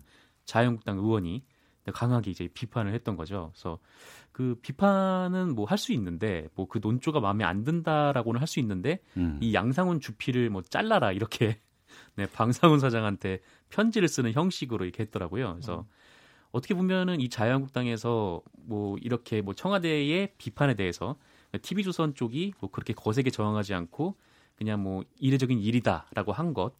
그리고 얼마 전에 또 방상훈 사장이 이낙연 총리가 있는 일종의 조선일보 컨퍼런스에서 아, 이번 이렇게 뭐 평화 모드로 구성이 된 데에는 문재인 대통령의 공이 컸다라고 음. 했던 부분 이런 것들을 보면서 좀 아 조선일보가 한 수 접나 이렇게 판단을 했던 거 아닌가 좀 그렇게도 볼 수가 있을 것 같습니다. 그럼 예. 여기서 지금 제일 큰 문제가 뭐냐면 예를 예. 들면 딴 나라들의 경우는 보수하고 진보를 뭐 이렇게 갈려놓은 그 개념이 뭐냐면 뭐 예를 들면 나- 난민 정책 음. 아니면 이민자 정책 아니면 이제 노조 정책. 근데 한국에서는 조- 어, 보수와 진보를 갈려놓은 그 개념이 지표는 뭐냐면 북한 정책이거든요. 네, 네. 근데 북한 정책은 한국으로 따지면 뭐 한반도의 문제, 내부적인 문제로 보이지만 외국인들 입장에서는 외교적인 문제이거든요. 그렇겠죠. 왜냐하면 외국 사람들은 그 남한하고 북한을 따로 도는 나라로 보니까. 네. 근데 이건 진짜 상당히 큰 위험이거든요. 왜냐하면 음. 전쟁이 날 수도 있는데.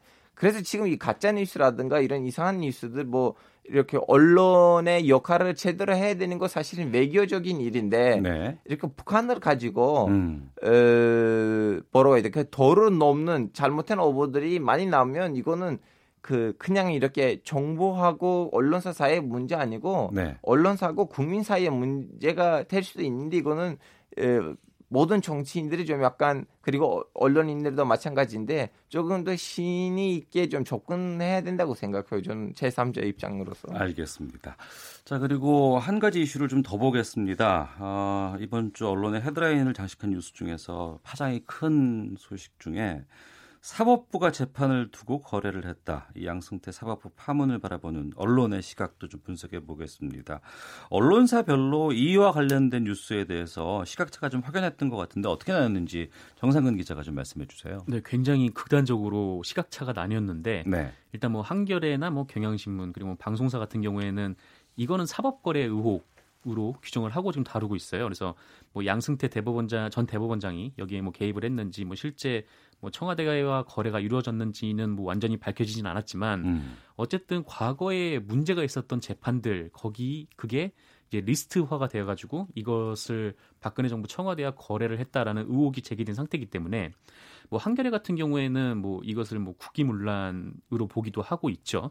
근데 반면에 이제 조선일보, 뭐 중앙일보, 문화일보 같은 경우에는 이런 재판 거래는 없다라고 주장을 하고 있는 겁니다. 그래서 이런 문건은 있지만 이 현재 김명수 대법원장, 김명수 대법원장은 문재인 정권에서 임명된 분이기 때문에 예. 김명수 대법원장이 만든 조사단에서 사법기 재판 거래가 없다고 결론을 내렸기 때문에 음. 재판 거래는 없는 거다라는 그런 입장을 취하고 있죠. 예. 그래서 거기서부터 출발이 달라지니까 여러 사안에 대해서 건건이 지금 시각차가 드러나고 있습니다. 그 시각차에 대해서 알파고 씨가 보셨을 때 사법부가 재판을 두고 거래를 한 의혹이 있다. 이거와 관련해서 기사를 쓴다면 어떻게 쓰실 것 같으세요? 저는 아, 사실은 뭐라고 해야 되나 이 사건에 대해서 제대로 이해하려면 어, 2시 반에는 입장 표명하시거든요. 그 양승태 전 대법원장이 2시쯤 아마 하실 예, 것 같아요. 그 일단 그것도 들어야 되는데 저는 신기했던 거 뭐냐면 그 법정 거래가 있다고 하면 그러면 내가 이런 판결을 할 테니 니네들한테 받을 그 정화대한테 뭘 받아야 되니까 그거 받을 건 뭔지도 좀 약간 언급을 됐으면 좋겠는데 음. 저는 오히려 양승태 대법원장이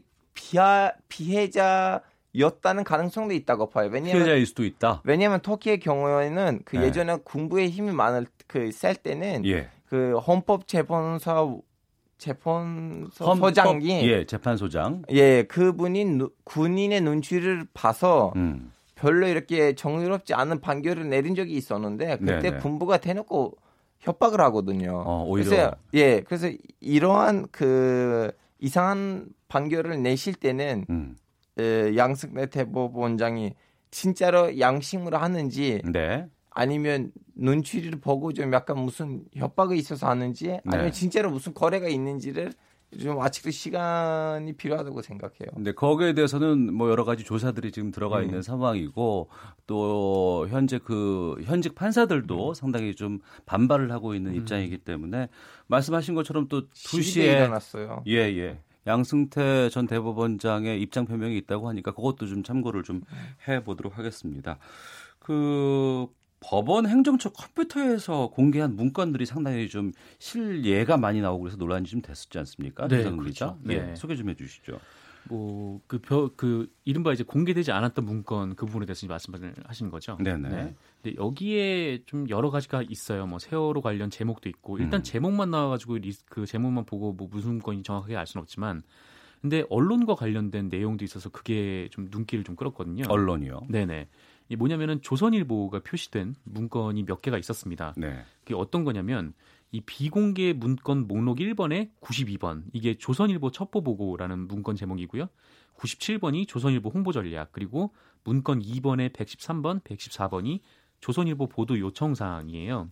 근데 지금 뭐 비, 미공개된 것들 중에서 이 언론사의 이름이 들어간 거는 조선일보가 유일하거든요. 그래서 네. 보통 이제 뭐 언론 보도 요청 사항 이렇게 음. 제목으로 쓰기 마련인데 왜 조선일보가 특정이 된 이유는 뭘까? 뭐 그게 상당히 언론계에서는 궁금해하고 또 그래서 뭐 이런 비공개 문건들이 언론 공개돼야 된다. 뭐 그런 얘기도 나오고 있습니다. 알겠습니다. 자, 오태훈의 시사본부 2부에서 정상근 알파고 기자의 와치독 오늘 첫 시간이었는데요. 또 앞으로도 여러 가지 미디어의 이면들 함께 달아보는 시간으로 갖도록 하겠습니다. 지금까지 정상근 기자 또 터키 자만 아메리카의 알파고 신하시 기자와 함께했습니다. 두 분 고맙습니다. 예, 네, 감사합니다. 헤드라인 뉴스입니다. 오늘 오전 10시부터 판문점 남측 지역 평화의 집에서 남북 고위급 회담을 열고 있는 남북 대표단이 55분 만에 오전 전체 회의를 마쳤습니다. 북측 대표단은 6.15 남북 공동 행사를 남측 지역에서 개최하자고 제안했습니다. 트럼프 미국 대통령이 북한과 비핵화 합의를 하기 위해서는 한 번 이상 회담이 필요할 수 있다고 말했습니다. 청와대는 오늘 드루킹의 인터넷상 불법 댓글 조작 사건과 관련된 진상규명을 위한 특별검사의 임명 등에 관한 법률에 따라 야3당에 특검 후보자 추천을 의뢰할 계획이라고 밝혔습니다.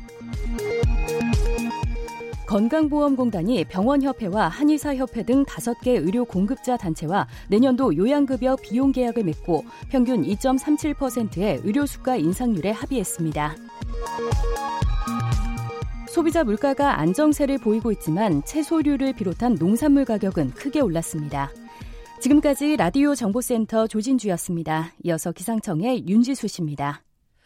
네, 오늘의 미세먼지 정보입니다. 지금 미세먼지 전국적으로 보통 수준을 보이고 있습니다. 서울의 미세먼지 수치를 보면 1세제곱미터당 40 마이크로그램, 부산 지역 55 마이크로그램을 나타내고 있는데요.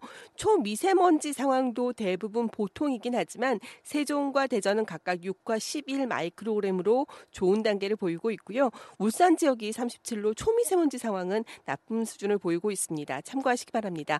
오늘 우리나라는 평균적으로 보통 수준의 단계가 예상됩니다. 오전 중에는 공기가 다소 탁할 때가 있었지만 오후가 되면서 대기 확산이 좀 원활해졌기 때문인데요. 하지만 밤이 되면 대기가 정체하면서 오염물질이 쌓일 수 있습니다. 그리고 내일은 경기 남부와 충청북도 등 일부 중서부 지방 또 남부 지방에서는 전라북도와 울산 지역에 나쁨 수준의 탁한 공기 예상된다는 점 참고하시기 바랍니다. 한편 지금 여수 지역은 오존주의보가 발효되고 있습니다. 오늘 오존은 강원 영동 지방과 제주도 지방 만 보통 수준을 보일 것으로 보이고 나머지 대부분 지역은 나쁨 수준이 예상되기 때문에 염두에 두시는 것이 좋겠습니다. 오늘 하늘이 맑은 가운데 불볕더위가 기승입니다. 서울의 경우 앞으로 기온이 좀 더 올라 30도 안팎까지 오르겠고요. 전국적으로도 어제보다 2도에서 5도가량 올라 25도에서 31도의 높은 기온이 예상되고 있습니다. 이번 주말과 휴일도 30도가 넘는 불볕더위는 계속 이어지겠고 하늘은 계속 맑겠습니다. 지금 서울 기온은 29.4도입니다. 지금까지 날씨 정보였습니다. 다음은 이 시각 교통 상황 알아보겠습니다. KBS 교통정보센터의 이승미 씨입니다. 네, 이 시각 교통 상황입니다. 오후 교통량이 많은 금요일인데요. 아직은 대체로 원활합니다. 밀려도 짧은 정체만 살펴지고 있습니다. 서울 외곽순환고속도로 일산에서 판교 사이 양방향 송내 부근에서 2, 3km 구간 정체되고 있고요. 판교에서 구리 쪽은 송파 부근 갓길에 고장난 차량이 있어서 조심해서 지나셔야겠습니다. 영동고속도로 인천 쪽으로 진부 3터널에서 진부 1터널까지 1차로에서 시설물 보수하고 있고요. 강릉 방향으로 문막 부근 갓길에서는 고장 고장난 버스 처리 작업하고 있어서 주의하셔야겠습니다. 양방향 정체 없이 원활한 상태고요. 서울시내 올림픽대로 하남 쪽으로 반포대교에서 한남대교 사이 정체고요. 이후 다시 성수대교에서 영동대교 사이 밀리는데요. 사고 있었던 여파 받고 있습니다. 분당 수서로 성남 방향으로 삼성교 부근에 있었던 고장난 차량 치워졌고요. 청담대교가 북단에서 남단 쪽으로 이 여파를 받고 있습니다. KBS 교통정보센터였습니다.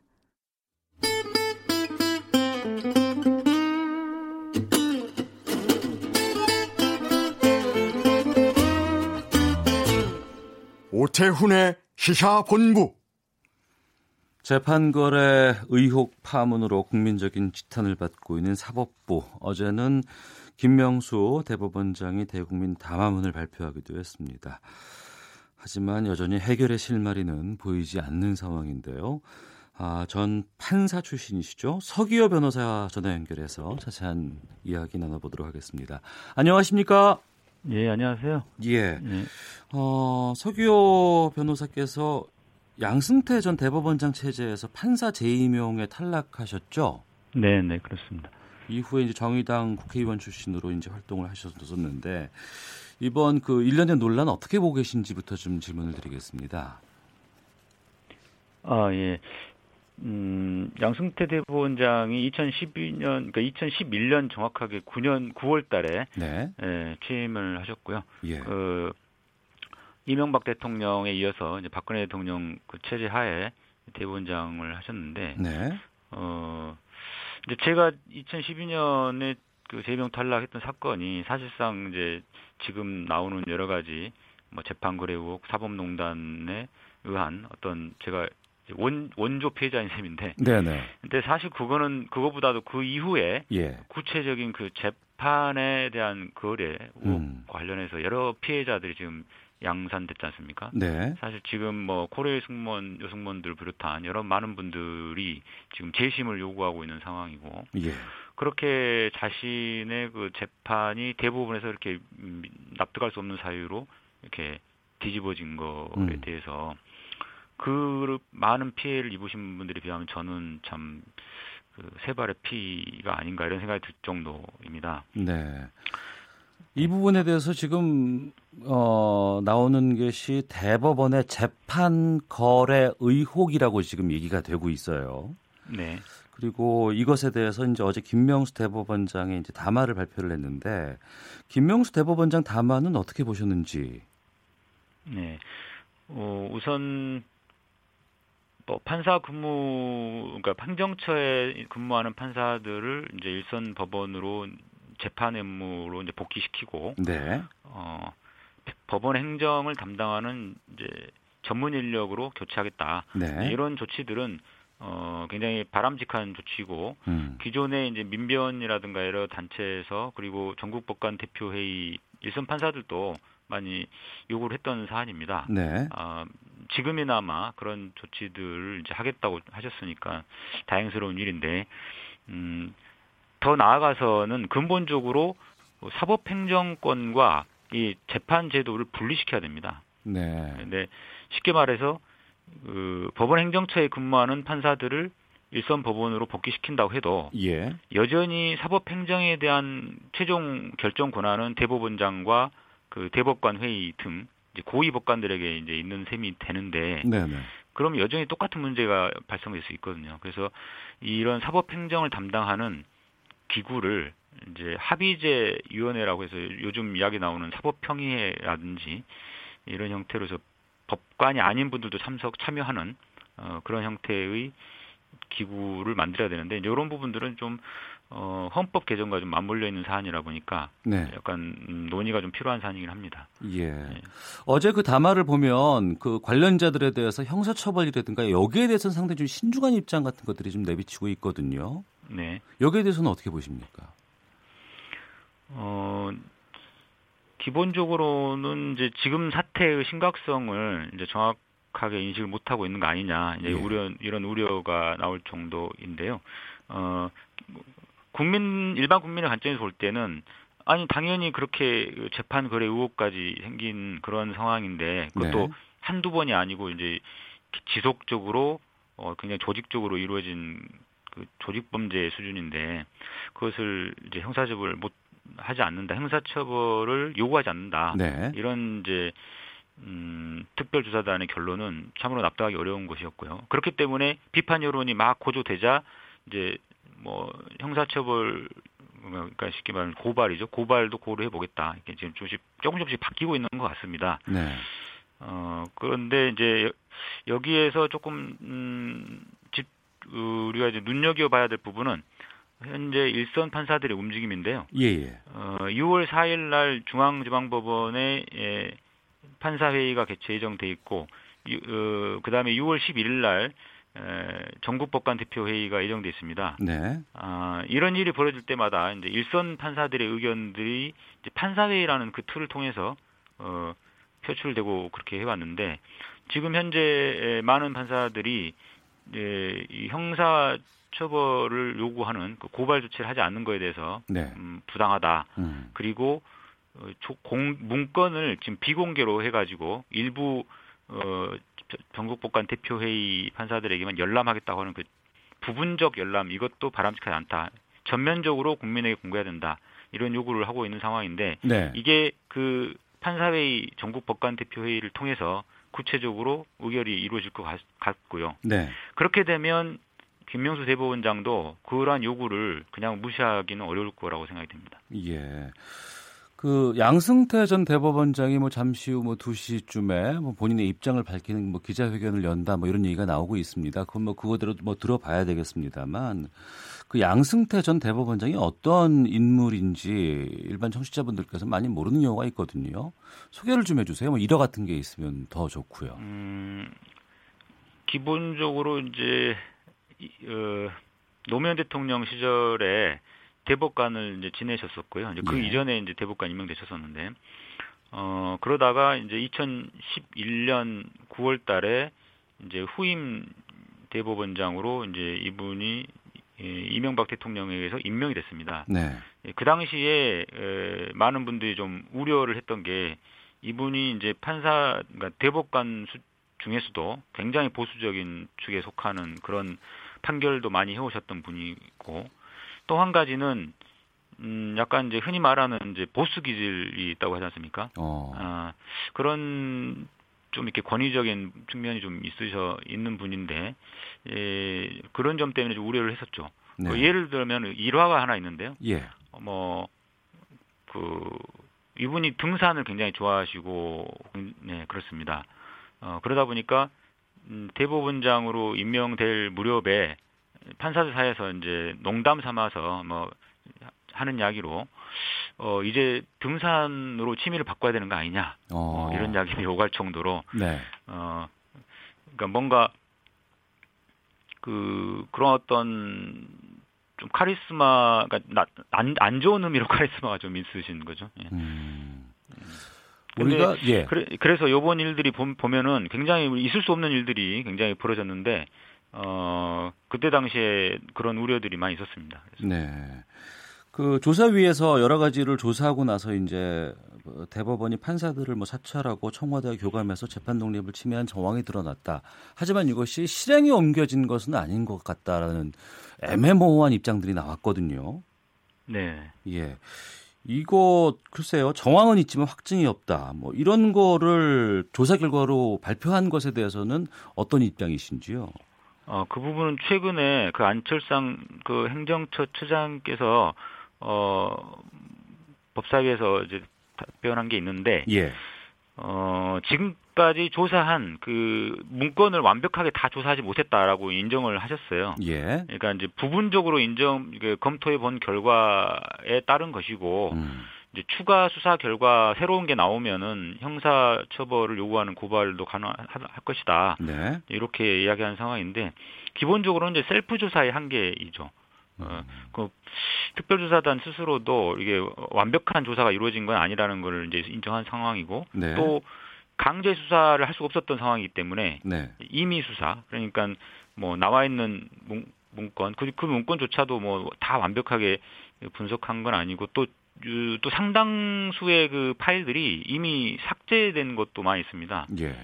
어, 그 중에 복구 안 된 부분이 많이 있고, 어, 그런 점. 그 다음에 이제 또 한 가지는 이제 판사들이 판사를 조사하는 그런 셈이니까 예. 제 식구 감사기가 이제 아무래도 작용을 하고 그런 점 때문에 한계가 있었다고 봐야 되고 그러한 조사 결과만 보더라도 의혹이 분명히 존재하기 때문에 앞으로 강제 수사를 통한 정상적인 수사가 이루어지면 네.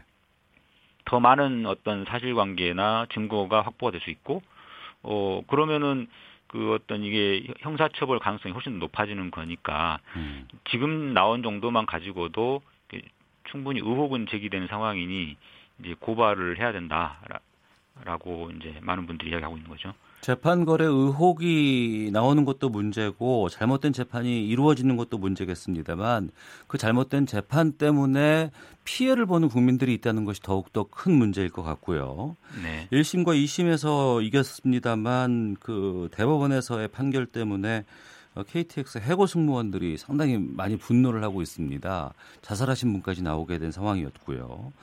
어, 대법정에 가서 뭐 점거도 해보시기도 했었고 직권 재심을 KTX 승무원들은 요청을 하고 있는 상황인데 이 재심이 가능합니까? 현행 법상으로는 이제 재심을 하려면 네. 11가지 요건 중에 하나가 이제 있어야 하고 이 사안 같은 경우는 이제 음 굳이 어떤 그 하나를 따, 따지자면은 재판에 관여한 박관이 그 사건에 관하여 직무에 관한 버, 죄를 범한 때 이제 이런 항목이 있는데요. 네. 뭐이 이 정도인데 지금 현재 그게 직 그 재판을 담당했던 분이 그런 범죄를 저질렀다는 게 나와 있는 건 아니지 않습니까? 예. 그러다 보니까 현행법상으로는 재심이 좀 어려운 상황입니다. 어. 그래서 이제 민변에서도 네. 재심 신청하는 거는 당, 아직은 보류하고 있는 입장이고요. 예. 네. 알겠습니다.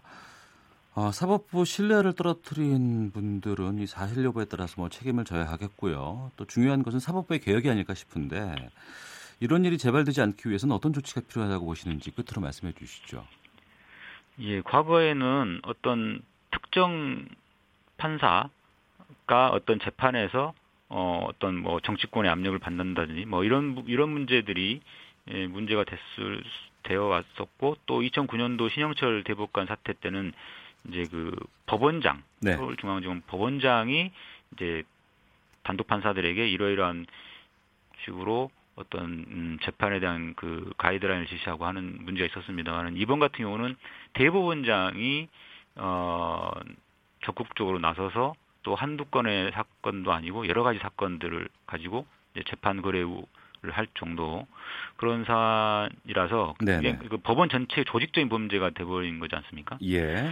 결국은 이제 대법원장이 그 사법 그러니까 법원 행정처라고 하는 그 조직을 활용해서 어, 이게 사법행정권의 이름으로 어, 재판에 개입한 그런 문제가 되고 있습니다. 그래서 네.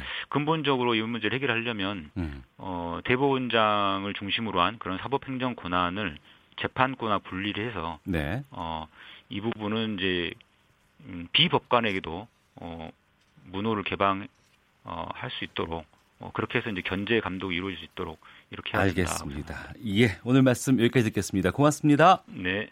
예, 서기호 판사였습니다.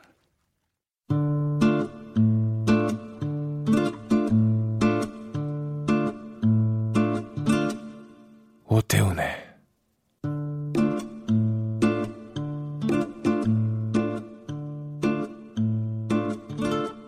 시사본부 네, 금요일의 마지막 코너인데요. 야구 하나를 좀 깊게 파고는 시간으로 준비를 합니다. 팔도 강산, 야구 강산, 스포츠 동화 강산 기자를 연결하겠습니다. 안녕하십니까? 네, 안녕하세요. 예. 어, 코너 제목은 마음에 드세요? 네, 그럼요. 또 제 이름을 걸고 하는 만큼 굉장히 성실하게 또 신속하게 답변을 드릴 수 있도록 노력하겠습니다. 예, 부탁드리겠습니다. 첫 뉴스가 넥센 히어로즈의 선수 트레이드 뒷돈 게이트입니다. 어, 어떤 주제인지 좀 소개해 주세요. 네, 참 첫날부터 굉장히 무거운 주제를 다루게 됐는데요. 히어로즈 게이트가 KBO 리그 야구계를 강타했습니다. 히어로즈, 넥센 히어로즈 구단뿐만 아니라 SK를 제외한 KBO 리그 전 구단이 연루된 역대 최악의 스캔들로 봐도 무방한데요. clean baseball을 천명한 KBO 리그가 투명성을 잃었고 팬들의 신뢰까지 잃어버린 결과죠. 네. 이게 28일 KBS 뉴스의 보도로 처음 알려졌는데요. 먼저 히어로즈 구단이 2017 시즌 단행한 4건의 트레이드 가운데 2건의 현금이 포함됐다는 사실이 드러났고요. 예. 또 전체적으로 2008년 창단 후에 진행한 23건의 트레이드 중에 12건의 트레이드에서 신고되지 않은 그 현금이 발견됐다는 것이 가장 큰 문제였습니다.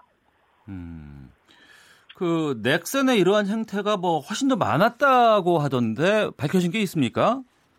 네, 그렇죠. 그 28, 29일에 KBO에서 전체적으로 조사를 했습니다. 그래서 SK를 제외한 9개 구단 단장이 대전에 모여서 회동을 가졌는데요. 그 자리에서 이번 사태에 대해서 확실하게 신고를 하고 넘어가는 것이 좋다는 결론이 나왔습니다. 그래서 애초에 23건의 트레이드 중에 12건에 신고되지 않은 현금이 포함됐다는 사실이 확실히 밝혀진 거죠. 네. 그 프로야구에서 선수들에 대한 그 현금 트레이드라는 것들 많이 있잖아요. 네네. 이게 불법은 아닌 것 같은데 뭐 신고를 안 한 게 문제입니까? 어떤 것들이 이슈가 되는 것이죠?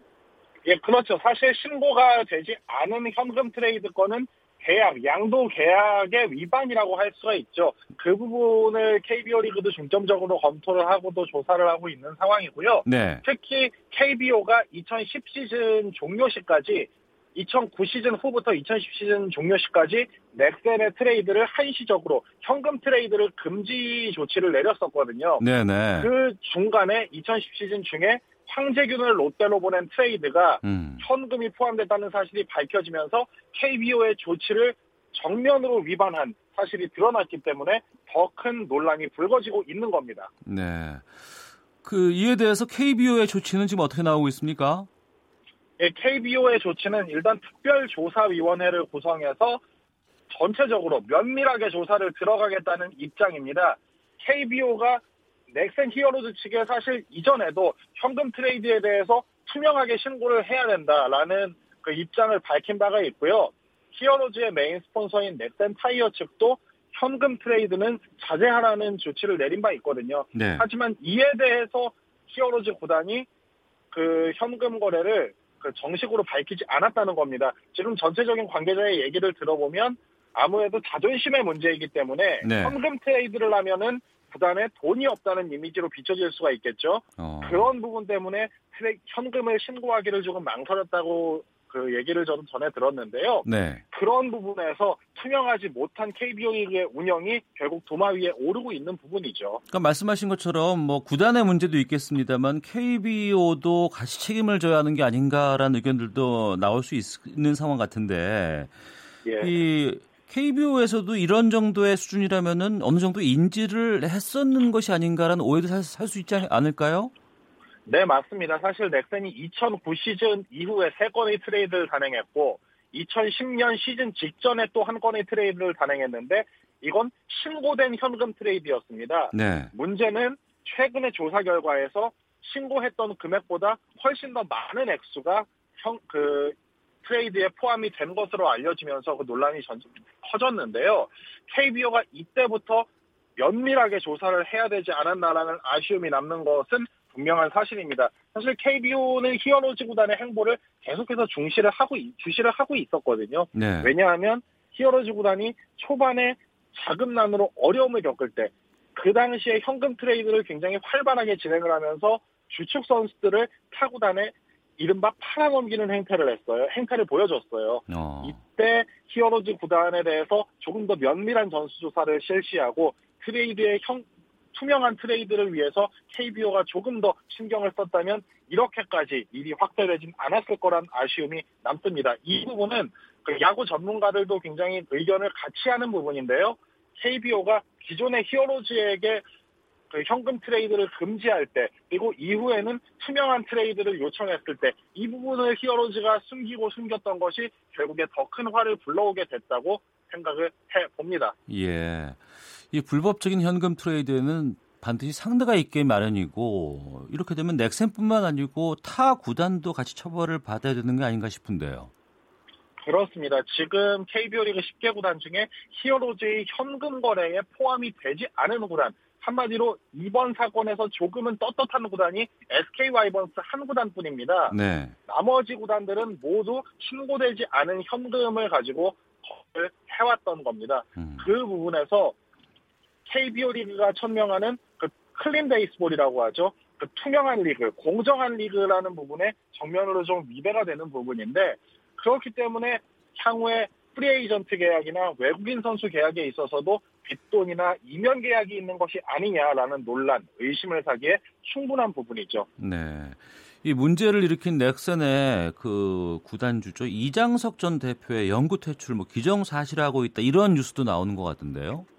네, 지금 일단은 KBO도 이장석 전 히어로즈 대표이사에 대해선 굉장히 신중하게 접근을 하고 있는 상황이에요.